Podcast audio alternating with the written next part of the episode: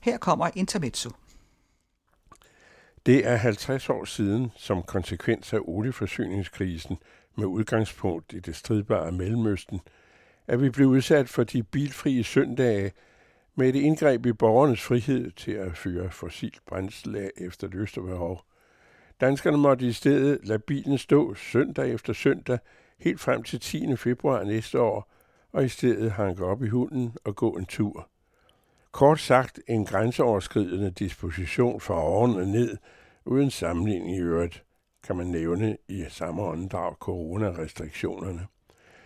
Anker Jørgensen trådte frem i tv, fjernsynet som det jo hed, og anbefalede befolkningen at tage en sweater på og spare på strøm og transport og alt andet. Den i de tider ikke særlig folkekære, endnu ikke, nye statsminister og socialdemokrat med stort S, afventede sikkert allerede da med signaler fra det troløse bagland katastrofevalget måneden efter, da de traditionelle balancer og flere partier i Folketinget blev sprængt til atomer. I bagspejlet kan man bestemt ikke se bort fra, at vælgernes radikaliserede reaktioner, der overlod rigeligt med mandater til Glistrup og Erhard Jacobsen, Retsforbund og kommunisterne, foruden almindelig utilfredshed, også havde afsæt i de billøse søndage. Dette var jo selve den hårdt tilkæmpede livsform, anskuet i fritidsbilismens håndgribelige symbol, der var truet, ja måske afskaffet for tid og evighed – her havde man lige fået bukt med vejtræerne til hævdet livsfar for bilisterne og fældet træerne trint om land, og så sad man om søndagen, som under besættelsen, med den firehjulede klodset op. Hvilken ansvarlig politiker kunne på de vilkår vinde valg? Den umiddelbare årsag til energi- og verdenskrisen var også dengang begivenheder i og omkring det beskedende, evigt omstridte område mellem Jordan og Middelhavet, landet Israel, etableret i 1948 på baggrund af FN-resolution 181 om deling af det nu forhenværende britiske mandatområde, beboet af stadig flere jøder og stadig færre palæstinensere.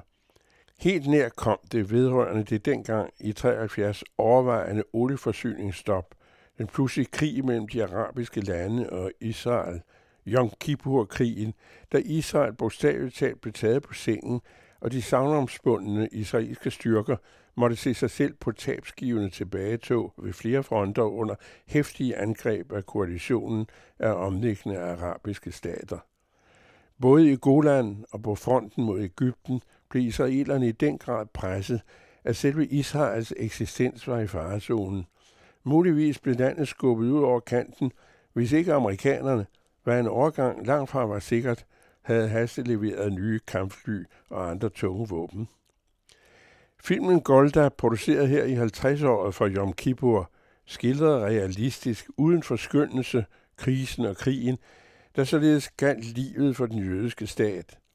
Helen Mirren fremstiller den storrygende premierminister og er i filmen næsten bedre som Golda Meir, end Golda selv var.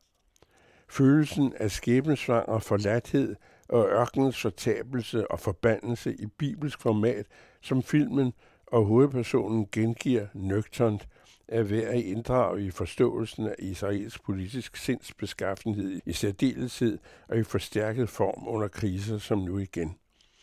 For israelerne, uanset at de før den nuværende krise var på vej ud i noget, der nemt kunne ligne en borgerkrig, udgør de regionale realiteter med holocaust i baghovedet periodisk udøvet trussel på selve eksistensen. Dette overses af og til, når den israelske krigsmaskine ruller noget støs frem, og utvivlsomt som nu gør mere skade internationalt end lokalt gavn. Til gengæld beroliger feltoget en befolkning langt ude på angstens overdrev, nær fysisk og mentalt sammenbrud, som ikke accepterer forholdsregler mindre drakoniske. I Danmark i 70'ernes begyndelse fortonede sig snart sammenkoblingen mellem sabotagen mod søndagsturen til Bils og på den anden side eksistenskrigen Yom Kippur. De bilfrie søndage blev hverdag. Et vilkår i en verden, der nok berørte dansk livsform, men uden at anfægte den for alvor. Få ryster i de tider rejste sig til fordel for en varig afdæmpning af CO2-udslippet, om det så kun var en dag om ugen – det talte man slet ikke om. Dette begav sig godt 30-40 år før det blev alvor, og erkendelsen tog bolig i de sovløse danskere. Forbrugskulturens uhemmede bevægelsesfrihed havde sin pris. Dronningen formulerede sit vanligt nervøst afleverede nytårsbudskab og solidariserede sig med almuen, som bedst en nu formår, hvis bolig er et slot og ikke et skidekoldt parcelhus i Tostrup. Desuden var der nok at tale om, og Gud var det allerede 10 år siden John F. Kennedy blev myrdet, og vi ikke mere var de samme efter den frygtelige dag i Dallas. Den vi aldrig helt kom over. Vinteren 73-74 blev forresten streng og varslede ikke klimaforandringer, skønt de fleste i deres stille sind ville have foretrukket et par grader eller fem over daglige vande netop den vinter, hvor det normale blev normalt igen, og søndagene er der lignede sig selv som nu, og der igen er krig i Mellemøsten. Georg Metz med det ugenlige intermezzo, som også kan læses i fredagens udgave af Information.